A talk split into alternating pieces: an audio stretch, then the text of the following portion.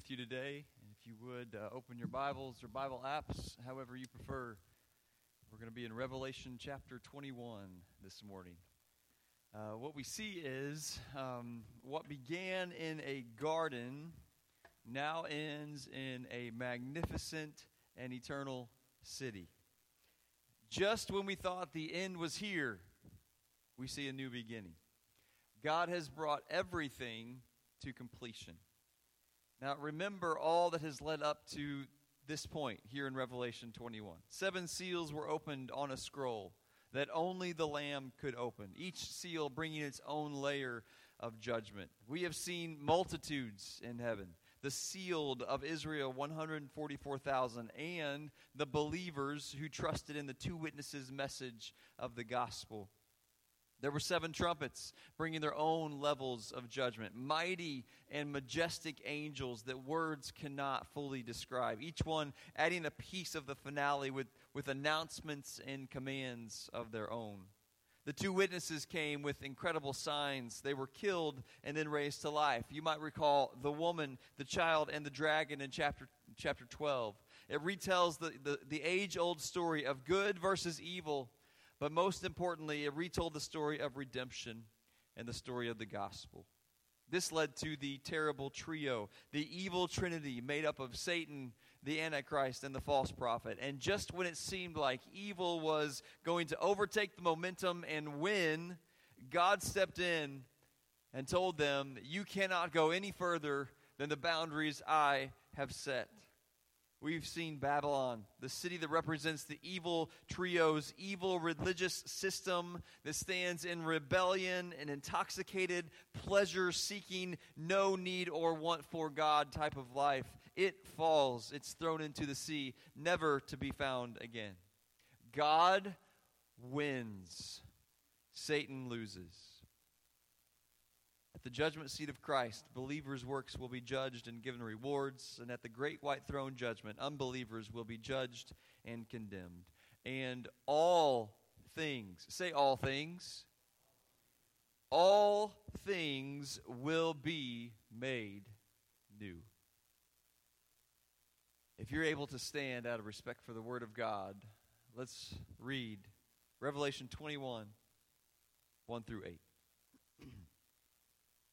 Hear the word of the Lord. Now I saw a new heaven and a new earth. For the first heaven and the first earth had passed away. Also, there was no more sea.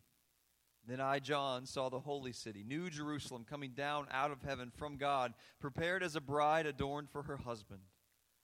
And I heard a loud voice from heaven saying, Behold, the tabernacle of God is with men and he will dwell with them, and they shall be his people.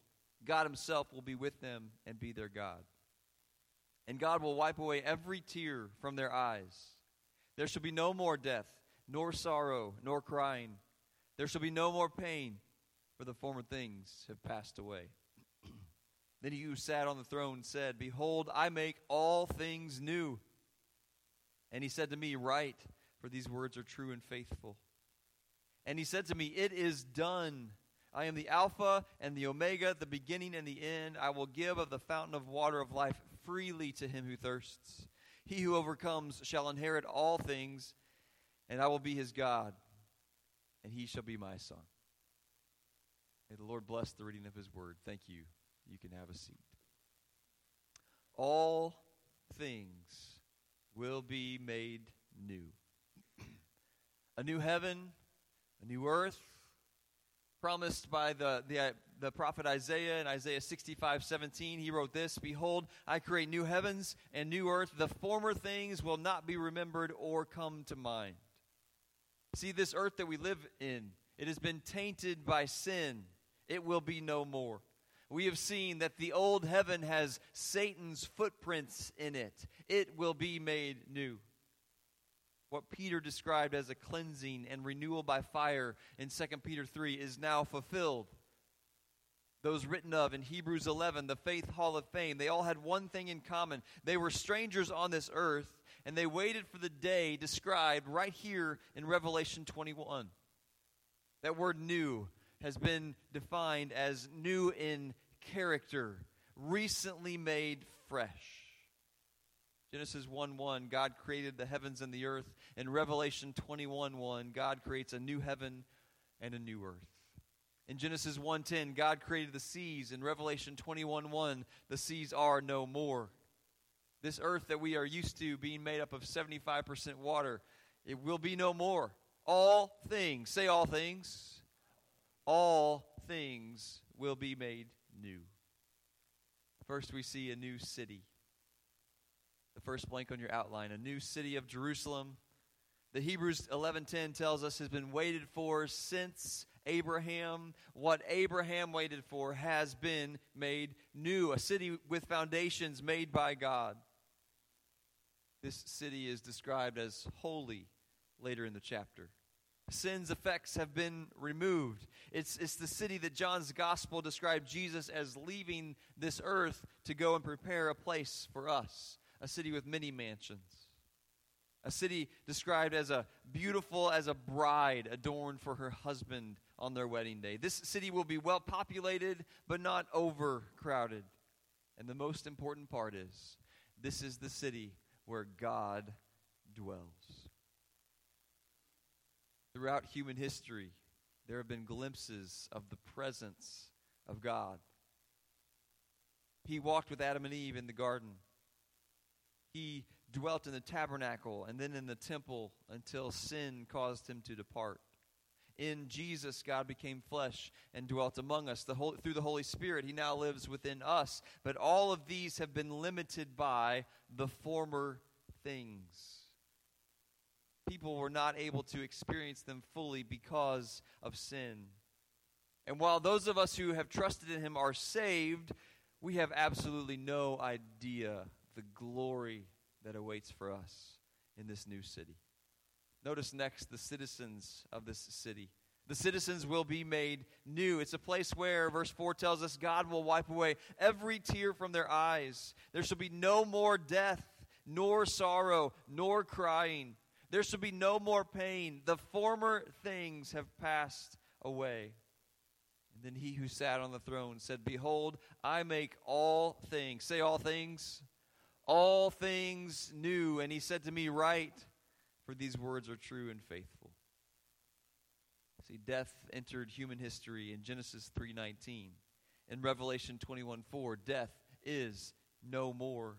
All the effects of sin are described as dead. They are passed away, but death is no more. Verse 6, he said to me, It is done. I am the Alpha and the Omega, the beginning and the end. I will give the fountain of water of life freely to him who thirsts.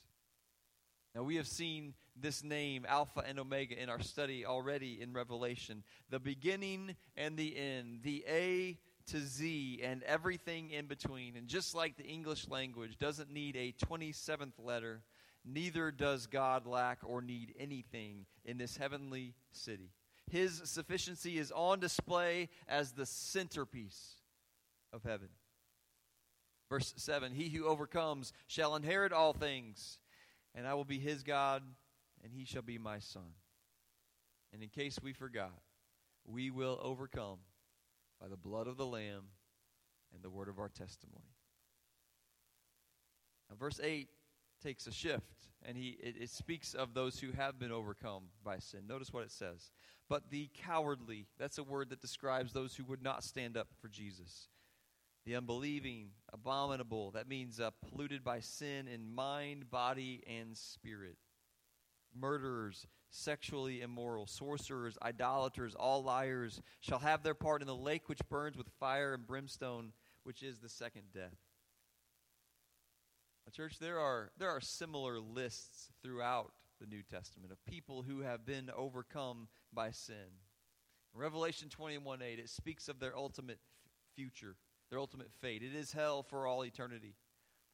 But ever since I discovered it, I have loved 1 Corinthians 6, 9 through 11. It's one of those similar lists, but in context, it speaks to us here, today, now. Notice what it says. Verse 9, 1 Corinthians 6. Do you not know that the unrighteous will not inherit the kingdom of God? So again, a similar list. Do not be deceived. Neither fornicators, nor idolaters, nor adulterers, nor homosexuals, nor sodomites, nor thieves, nor covetous, nor drunkards, nor revilers, nor extortioners will inherit the kingdom of God. But here is the encouraging part. And such were some of you. But you were washed, you were sanctified, you were justified in the name of the Lord Jesus and by the Spirit of our God. We will overcome by the blood of the Lamb and the word of our testimony. And, church, we continue to pray for those that we know in our lives that would be a part of this list. But hear the grace. So were some of you, but you've been washed, you've been sanctified, you've been justified. And so that tells us whatever you've done, wherever you've been, today Jesus still offers grace so that Revelation 21 8 doesn't have to describe your future. Citizens of this new city are God's. They belong to Him. They no longer ex- experience death or tears or pain because God has taken away all the effects of sin. They'll receive an incredible inheritance. They overcame by the blood of the Lamb. And as if that wasn't enough, God's word goes on to describe number two on your outline, the second one, the hope of the new city. The hope of the new city. Let's pick it up in verse 9. Then one of the seven angels who had seven bowls filled with the seven plagues came to me and talked with me, saying, Come, and I will show you the bride the Lamb's wife. And he carried me away in the Spirit to a great and high mountain, and showed me the great city, the holy Jerusalem, descending out of heaven from God, having the glory of God. Her light was like a most precious stone, like jasper stone, clear as crystal. And she had a great high wall with twelve gates, and twelve angels at the gates, and names written on them, which are the names of the twelve tribes of the children of Israel. Three gates on the east, three gates on the north three gates on the south, and three gates on the west. Now, bear with me as we read these next verses. Now, the wall of the city had 12 foundations, and on them were the names of the 12 apostles of the Lamb. And he who talked with me had a, had a gold reed to measure the city, its gates and its walls. The city is laid out as a square, its length is as great as its breadth. And he measured the city with the reed, 12,000 furlongs. Its length, breadth, and height are equal. And then he measured its walls, 144 cubits, according to the measure of a man, that is, of an angel. The construction of its walls was of jasper, and the city was pure gold like clear glass. The foundations of the wall of the city were adorned with all kinds of precious stones. The first foundation was jasper, the second sapphire, the third chalcedony, the fourth emerald, the fifth sardonyx, the sixth sardius, the seventh chrysolite, the eighth beryl, the ninth topaz, the tenth chrysoprase, the eleventh jacinth, the twelfth amethyst. The twelve gates were twelve pearls. Each indiv- individual gate was one pearl, and the street of the city was pure gold, like transparent glass. So John wrote here in a way that the original readers would have understood. We don't build walled cities anymore. But we can understand these 12 foundations in verses 11 and 19 to communicate the permanence of the new city. You can write that down. The permanence of the new city. And the gates and walls in verses 15 and following to communicate protection of the new city. When you add to that angels guarding at every gate, what comfort this would have brought to the people who were tempted to live in fear of everything going on in the world around them. Sounds kind of familiar, doesn't it? A people tempted to live in fear with everything going on in the world around them. We will see later in the chapter, these gates will never close because there is no threat of anyone ever breaching the city. They open to the new earth, probably much like the original earth, but this time without the chance of sin. This capital city, this new Jerusalem, will be most magnificent. Church, don't we know that Satan would love to tempt us to live in fear of all that's going on in the world around us. There, there's a lot that could. We could be afraid of a whole lot of different things. But the same hope lies ahead of us. the living hope that we sang about this morning of Jesus Christ. This world is not our home. This world is not permanent. It does not offer ultimate protection. And so we press on. We hold fast. And by faith, we believe that one of these days we will be able to walk through those pearly gates and touch the streets of gold and see the, the brilliant walls of colors across the color spectrum and drink from the river of life, admiring the creativity and beauty of our Creator and worshiping the Lamb and permanently protected by our awesome God. I heard it said not too long ago, the next blank's on your outline. Fear makes faith that much more appealing. See, when, when all the world around us is afraid of what is to come, our faith becomes that much more appealing. Because as believers, we do not have to live in fear. This is the hope of the city that God will make new. Notice the vastness of the city. If we take a cubit to be 18 inches, then the walls are 216 feet high, roughly seven times as tall as the peak of this building. Depending on exactly how much a furlong is, uh, the, cubic, the cubical city is roughly 1,400 to 1,500 miles on each side. That's about the same distance from here to Phoenix, Arizona. 1.96 million square miles. Quote the old song from Audio Adrenaline It's a big, big house with lots and lots of rooms. These are understatements, but it is big, it is beautiful and so we've seen what the citizens look like. We've seen what the hope of this new city is. Next, we see the glory.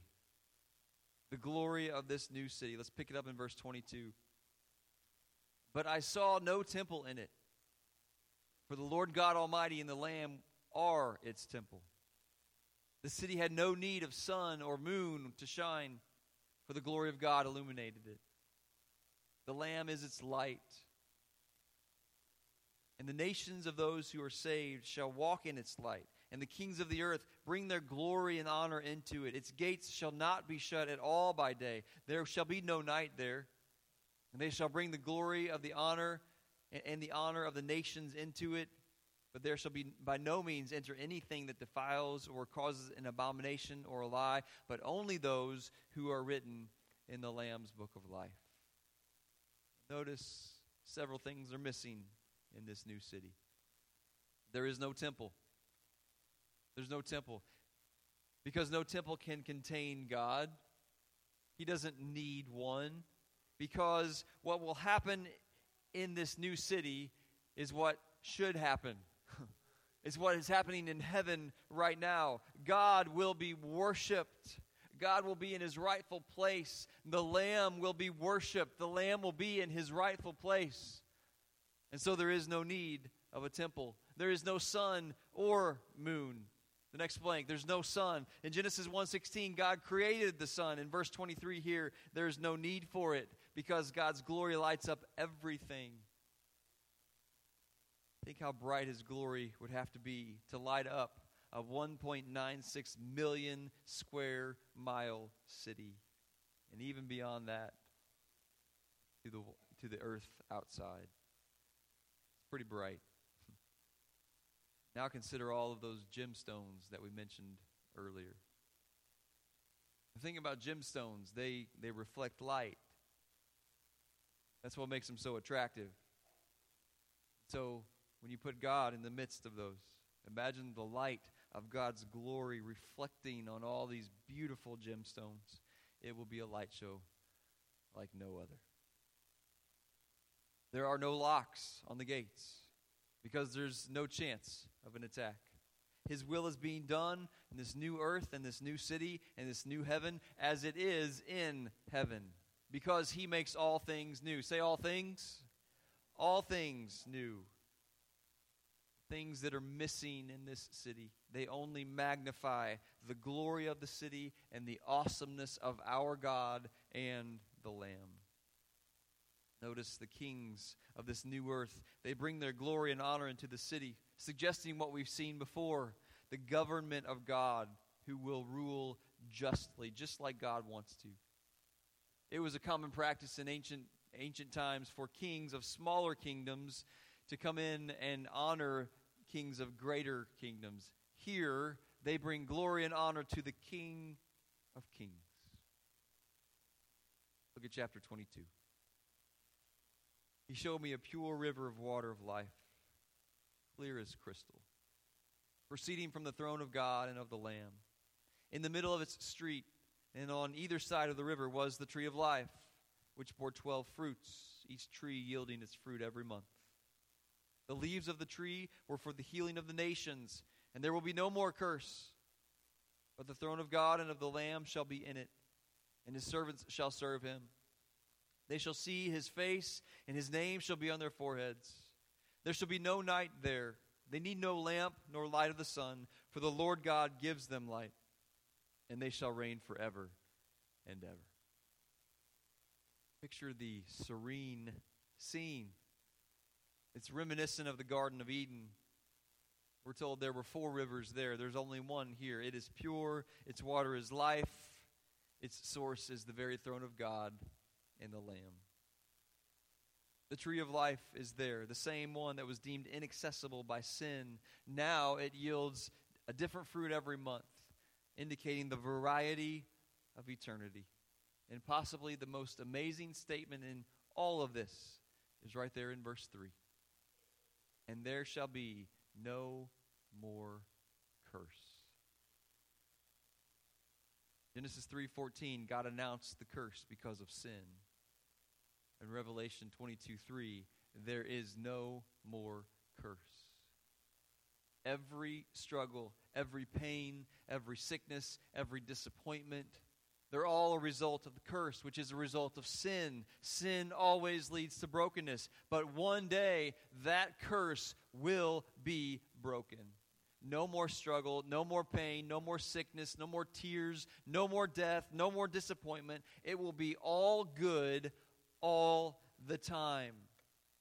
Verse 3 again There shall be no more curse, but the throne of God and of the Lamb shall be in it, and his servants shall serve him. They shall see his face, and his name shall be on their foreheads.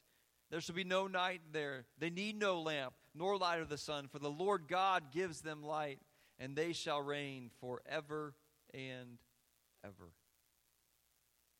This is exactly what eternity looks like people serving the awesome God perfectly, no longer handicapped by anything, reigning with Him perfectly, no longer distracted by anything, and all things, say all things, all things will be made new, and every promise will be fulfilled. You just bow your heads and close your eyes I'm going to read Ephesians 2. And in light of what we've seen here in Revelation, let it speak to your heart. But God, who is rich in mercy, and because of his great love with which he loved us, even when we were dead in trespasses, made us alive together with Christ. By grace you have been saved and raised us up together and made us sit together in the heavenly places in Christ Jesus, that in the ages to come he might show the exceeding riches of his grace and his kindness toward us in Christ Jesus. For by grace you have been saved through faith, and that not of yourselves. It is the gift of God, not of works, lest anyone should boast. For we are his workmanship, created in Christ Jesus for good works, which God prepared beforehand that we should walk in them.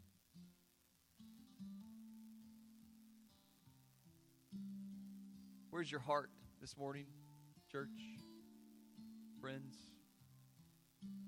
Do you remember a time trusted in what Jesus did on the cross to pay for your sins and you surrendered your life to Him? Because that's the most important thing here if you haven't. God offers the grace of eternal life to you. And today could be the day of salvation. There may be some here who who just aren't living like it. You'd say, Yes, I, I, remember a time when I trusted in Jesus, but I'm really not living like it. Maybe today is the day that you turn back to Him and find His arms open wide and start living for Him like you should have been all along. For we are His workmanship, created in Christ Jesus for good works. When you hear that, what has God called you to? What are the good works? What do you need to do to get back to those? We always like to answer two questions at this time. What has God said to you through His Word? And what are you going to do about it?